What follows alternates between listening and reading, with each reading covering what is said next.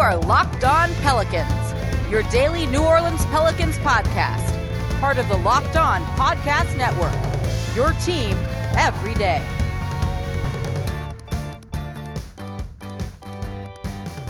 Welcome to another edition of Locked On Pelicans, the daily podcast covering your favorite team, the New Orleans Pelicans and NBA, part of the Locked On Podcast Network, your team every day, available wherever you get your podcasts. I'm your host, Pelicans Insider, credential member of the media, Jake Madison, at NOLA Jake on Twitter. Here with you all on this Friday, final show of the weekend. Uh, Woof, that game last night against the Utah Jazz, a 129 118 loss for New Orleans.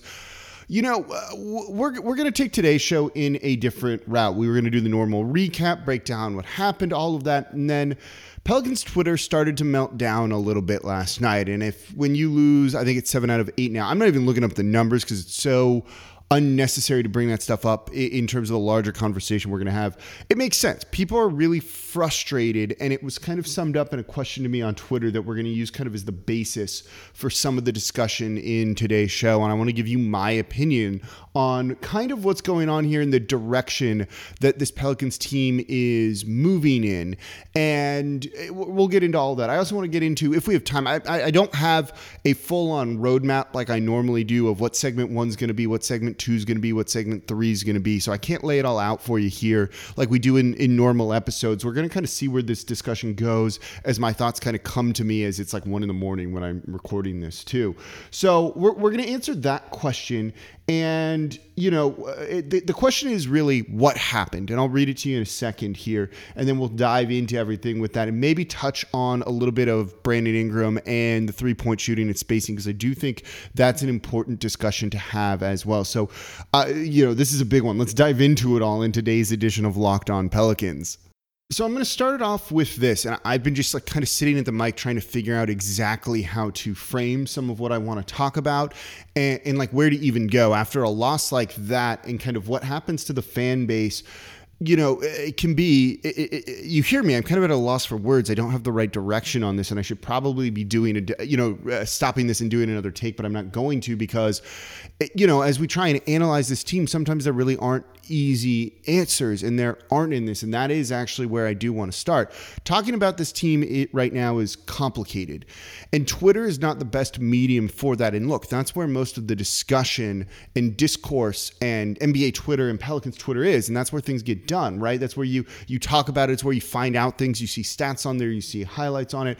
But there's so many nuances to things and so many different variables and factors that 240 is that what it's at now. Characters really isn't a good way to sum it up. And i tweeted this out last night and one of the things is i, I always hate seeing when people try and boil things down to to one or the other. You remember it was a week ago. Is it the offense or the defense that are issues for the team right? Which one's the bigger problem?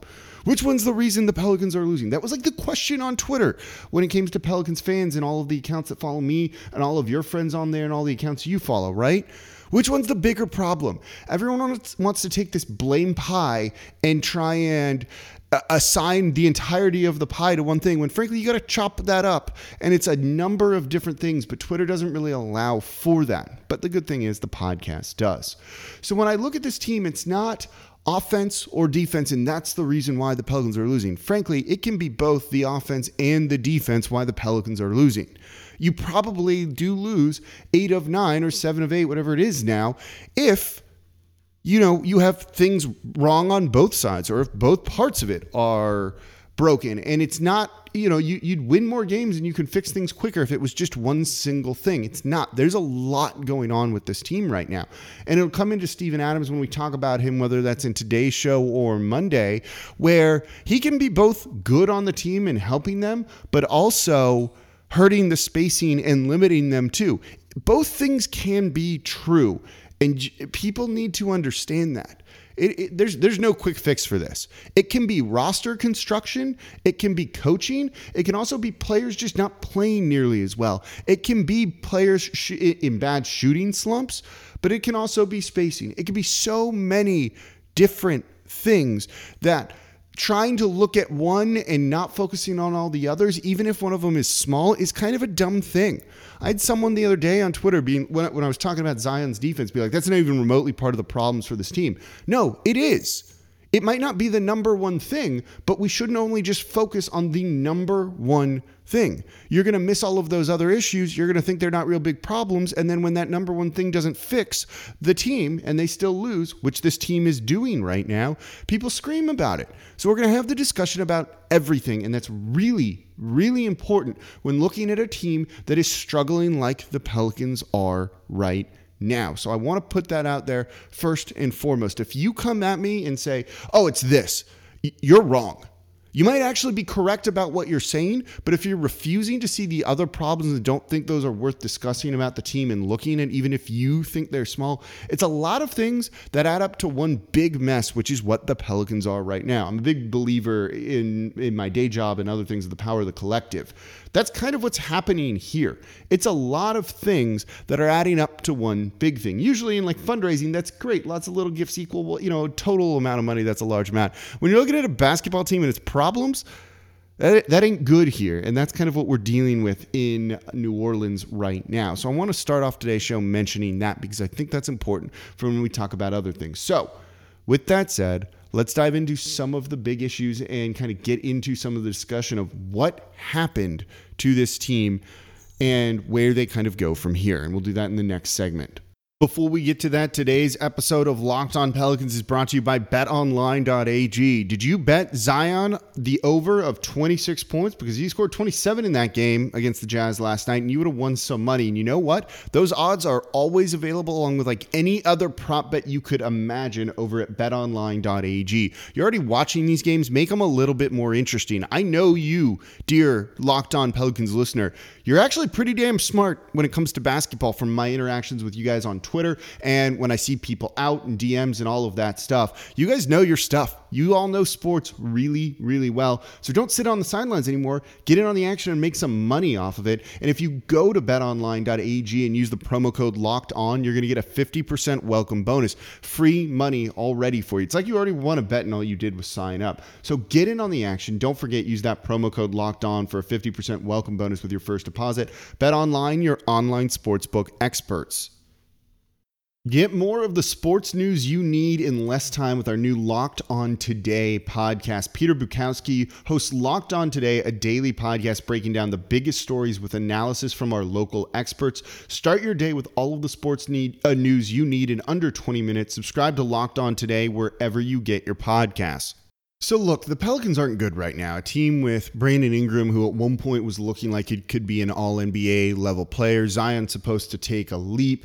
Um, this is not great right now. The losing streak they had, and kind of now another losing streak going on um, that they just really started, and back to back really rough games against the Utah Jazz. You know, if you're a fan, this might leave you wondering, like, what what's going on, right? So, this question comes from Jason Stone Nola at Jason Stone Nola on Twitter. And uh, I'm trying, let me try and paraphrase this. You know, with all the question is with all the assets the team got in the Lakers deal plus Zion, this team has somehow managed to get worse. And how is that even possible? The front office was supposed to make this team better. Stan Van Gundy was supposed to make this team better. And then he sums it up with what happened?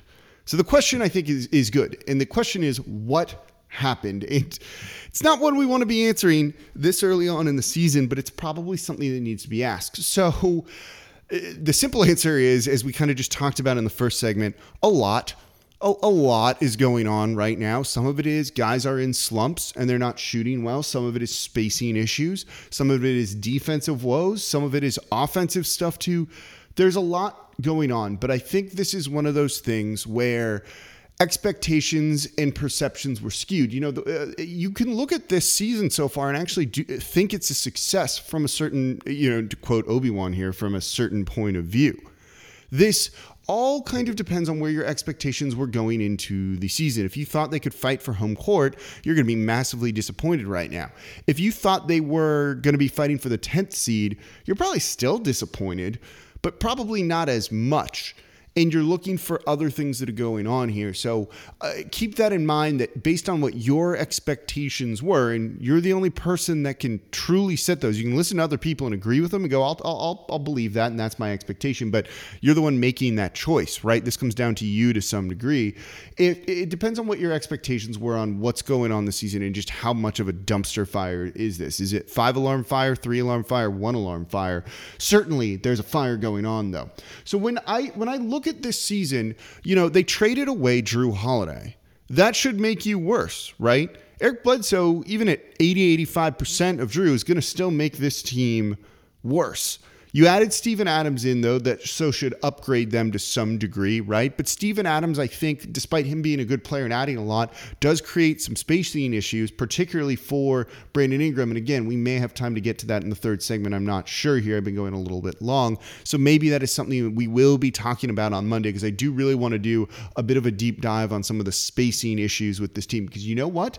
They do exist, but I don't think it's as simple as saying, well, it's because it's Steven Adams. There's a number of reasons why there's spacing issues here.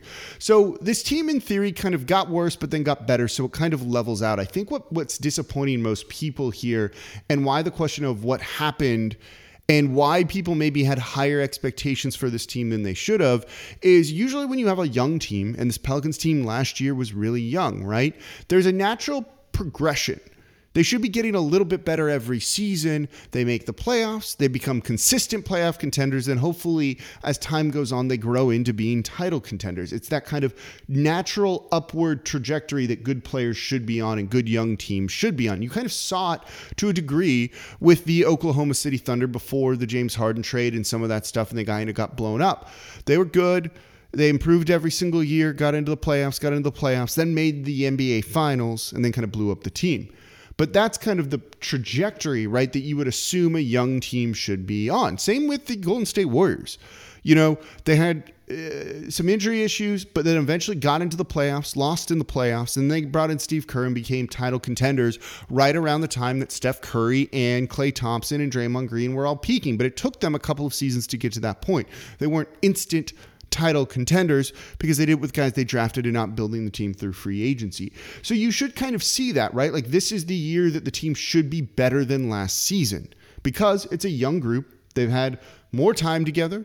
They've just grown a little bit, had more time to improve on things individually. So this team should be somewhat better, but they're not.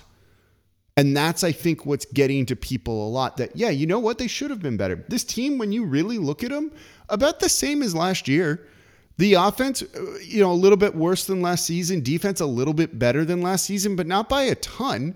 When you look at it like that, they're kind of similar to last year. So I don't actually know if this team has taken a step back but certainly you're not seeing some of the growth that you would have liked. I think the stagnation of Brandon Ingram's game the past six, seven, eight games right now is due to some of those spacing issues, and they were pretty much on display in this game. You know, Zion certainly over the past three games looks like he's taking a leap. Basically, he's averaging over 30 on these on on insane shooting percentages, and he's doing it against Rudy Gobert, who is one of the better defenders in the league. No one shoots well against Rudy Gobert except for Zion Williamson. So he is taking a leap, though not on the defensive side of the ball, but we've talked about that. And I do think you've actually seen some improvement, some improvement from a guy like Jaxson Hayes. I was brutally critical of him early to start the year, but he's actually given you some quality minutes, not ton, but some. He looks better than he did at the beginning of this season. He looks better than he did last season you know, that's part of that natural trajectory and players improving. They're just not doing it to the point where they're going to impact winning, nor should they be, to be perfectly honest. Same for Nickeil. 37 points against the Clippers is a big deal. Now, he hasn't kept up that same level of play, but he's also not being given that same role. But I think you can look at him right now and go, you know, there's some improvement there. It's, it's what you want, right? Now, it's counterbalanced by regression from some guys. JJ Redick has not been good this year. I don't think he's washed, but he looks washed. He's playing like he's washed right now. I don't think this is the norm from him. You're not getting anything really out of Eric Bledsoe. That's not helping you. You're seeing playoff Eric Bledsoe and not regular season Eric Bledsoe, but he's been kind of atrocious this year. And then Lonzo Ball just hasn't shown that improvement. He is maybe the one player we've seen the most that you can probably say has regressed. I do trust Eric Bledsoe a little bit to kind of figure this out. Same for JJ Redick, but Lonzo Ball is not taking the step forward like we'd have liked or have hoped, particularly with the three point shooting. That's kind of held this team back some. So while you're getting some improvement from some of these guys, from some of these other guys, you're not. I'd say Josh Hart's about the same as last year, maybe a little bit worse, maybe a little bit worse, but not a ton. You know, it, it, you're not seeing the the massive leaps of growth that you would have hoped for, but I do think it's moving. But all of that when you're playing and combine it with the road trip they're on, right? They're playing good teams Lakers, Clippers, Jazz. Those are probably f- three of the f- six best teams in the NBA right now. That doesn't exactly make things easy for them, right? Like that, you're not going to play well against those teams necessarily, and they didn't. So some of this is to be expected too. So when you look at it like that, I don't think it's the five alarm fire that that that Twitter's making it out to be. Not that Twitter would necessarily be reasonable, but I think it's worth kind of keeping some of that perspective in mind. So we'll get into a couple more things with the team in the next segment here, but I hope that maybe makes you feel a little bit better. And look, you know, I think you've all listened to me if you've been listening for a long time or if you've been a, a new listener recently. I hope you think I do try and strike the right kind of balance with this team. There's some uh, Pelicans media that's very homerish to the point that I don't like it. And I wouldn't trust their analysis. And I don't trust their analysis because they're so homers for the team. I try and and then you have like the traditional media, right? That is so obje- uh, unbelievably objective on things, and that's their job too. And look, the people who are so homerish, that's their job too, and that's what their higher ups want. I try and strike the right balance on this. So at the same point, you know, I try and give you the passion of a fan, but also the objective look on things that need to be. And I'm not saying that I'm not a fan and I, I only look at things objectively. I try and strike the right balance on, on it. So I'm not here to just kind of promote the team. The team doesn't pay me to do this podcast, right? Team's paid me for other things, though. That's kind of cool. Um, but they don't pay me to do this podcast. So I always try and shoot you straight with my thoughts on it. And that's what I'm trying to do now. So I'm looking at this kind of with rosy glasses on certain things because my expectations were lower. And that's the perspective that I'm trying to give you here. I think that's worth keeping in mind. So we'll touch on some other things that's kind of holding this team back a little bit too, and then we'll we'll, we'll head into the weekend and try and put this all behind us. Go behind the scenes of the game you love and get all sides of the story with the Rejecting the Screen podcast. Each week, Noah Kozlov and Adam Stanko get personal interviewing players, coaches, and media members, all the people who make the NBA happen. Subscribe to Rejecting the Screen wherever you get your podcast. Seriously, you're not going to get better behind the scenes stories. I've told you one or two of like Pelican stuff on here, but if you want ones from some of the greats, Michael Jordan and other players like that, Kobe stories from the people who are around those guys, it's a really cool look at kind of what what makes the NBA tick and is so interesting. So subscribe to Rejecting the Screen wherever you get your podcasts. So I hope that last segment kind of answered a little bit of the the what happened. There is some good there, but it is counteracted by other bad things, which just means this isn't the roster that you can have going forward. We've seen that. This isn't a roster that's going to be a title contender. It, it needs a lot of work and it needs more time. It should be more competitive in this. And look, if or then this, sorry, not in this. If if JJ Redick's normal JJ Redick, if Lonzo Ball is 85%, even 100% of the player he was last year, and he, he's not right now. Sorry, Lonzo fans. This team would be significantly better. And again, they just went through their toughest stretch of schedule this season. The rest of the way, at least for the first, you know, 36 games that we've seen, they have the ninth easiest schedule. Things should hopefully get a little bit better. Then, if they don't, by the time we hit the midway point of the season, then it's like, okay, we got to have serious discussions on what the hell Stan Van Gundy is doing. What the hell does David Griffin try and figure this out? But, you know, again, context is key for everything. College was taught to always historicize, and that's kind of what we're doing here. It's context around everything. But certainly there have been some issues, and it's probably at the point where it does warrant some kind of drastic changes, I think. And you, you saw some changes in, in this game. Again, I don't want to recap this. You guys watched it. And if you didn't, like, you don't need to know about this. There's some good things in there, you know, but mostly bad. Like, we, you know, they had a 16 point lead, which is kind of wild to think about. But they mixed up the rotation a little bit. You saw Zion come out of the game uh, as the first sub, and then Josh Hart really kind of be the first sub in to replace him, which moved Brandon Ingram to the four. So they kind of went with a, a different kind of big-ish lineup, I guess, and, and tried to mix it up that way. I kind of like that. At least you did something different and weren't repeating the same mistakes over and over and over again. In the first quarter, when this team was looking really good, you know, eh, stretching into the second, you saw them getting stops and running and playing much faster we knew that this team was probably going to struggle in the half court. That was a big discussion we had, right? And that's why Stan Van Gundy didn't come in and be like, I want to play slow. Instead, I want to push the pace. They were able to push the pace because they were getting stops. And when they weren't getting stops, you saw this team trying to at least still create some early offense when the defense wasn't 100% set or didn't have everyone matched up on where they should be, or if they saw a moment of confusion, really tried to push it to score some easy points. It's all good stuff against a team not as good as the Jazz. And look, the Jazz are really good right now. I think they're on a seven or eight game winning, seven game winning streak. Yeah, like that's that's a good basketball team. You're gonna have trouble beating them when you're not on that level. And when you have some guys regressing, and then the guys who are taking a step forward, other than Zion, aren't being nearly as impactful and don't have those impactful roles as you want. So all that's to say is give it a little bit more time before there's the full on mutiny. If you want to stop watching the team, stop watching the team. It's okay. They'll still be playing basketball when you decide you want to start watching them again. If you decide you want to start watching them again, probably not what the Pelicans want. And hey, pals, I know some of you listen. Uh, I'm happy to consult on some of this stuff again, um, and we can talk more about it. But I think that's kind of the way to look at it right now, and also keep yourself a little bit sane when it comes to trying to follow this team. There is good. Look for the good, right? and they are doing some of that right now. It's not easy at times, though, but maybe adjust your expectations a little bit. And look, I do think David Griffin was trying to do some of this. He talked a lot about long term sustainable winner in a small market. And you've heard me say this small markets play by different rules than big markets. LA won the title last year, kicked off uh, and, and turned over half of their roster and built a better one. Small markets don't get to do that. It's it's it's unfortunate. You know, it, it's not that easy um, to win when you're a small market. So he needs to take a very long term approach to it. You you can debate the value of the Lakers picks or the Bucks picks, but still, it's more picks than you had.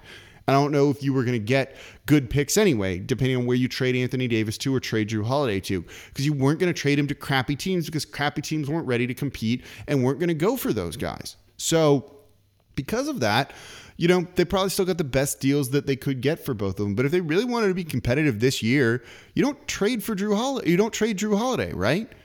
That's not what this team was trying to do. They shifted from um, beating people's asses was the quote from now two years ago to long-term sustainable winner. Yeah, there's a, there's been a shift there. David Griffin did himself no favors last season with some of the expectations he put on the team. Andrew Holiday, I think he learned that lesson you, you can argue the won't bow down thing and that they are bowing down and that maybe is, is, they need to think a little bit about some of the marketing around this but but still you know I, I think that um, you know you've got to try and adjust your expectations which is not an easy thing to do but you know it's funny i was having this discussion outside of the basketball realm of sometimes you have to think 5 10 15 even 20 years down the line when you're projecting certain things out we're not projecting 20 years down the line here, but we're projecting far, far past this season when looking at this Pelicans team right now. So if you're looking for the positives, that stuff hasn't changed a whole lot. And Zion still looks very, very good. And if the spacing does get figured out some and life gets made a little bit easier for Brandon Ingram, he's going to go back to looking very, very good. We're going to end it there because that's going to be the tease. We will talk about that on Monday. There's a game on Saturday against the Timberwolves. They have a game Monday night. We will be talking some spacing. Is it shooting? Is it Adams? Is it a number of things? Or, like I've been saying, combination of all of it? We'll get into that next week and we'll really start to kind of diagnose and explain what's going on with this Pelicans team um, to try and figure out where they need to go or where they really need to try and make some mid-season changes to, whether that's on the trade market or with their rotations and roster. There's ways to go about it. We'll talk about that on Monday. So enjoy the weekend. Downer of a podcast, I'm sure. I'm sorry about that. Sometimes it's just how it's going to go. But as always, I'm your host, Jake Madison at NOLA Jake on Twitter, and I'll be back with you all on Monday.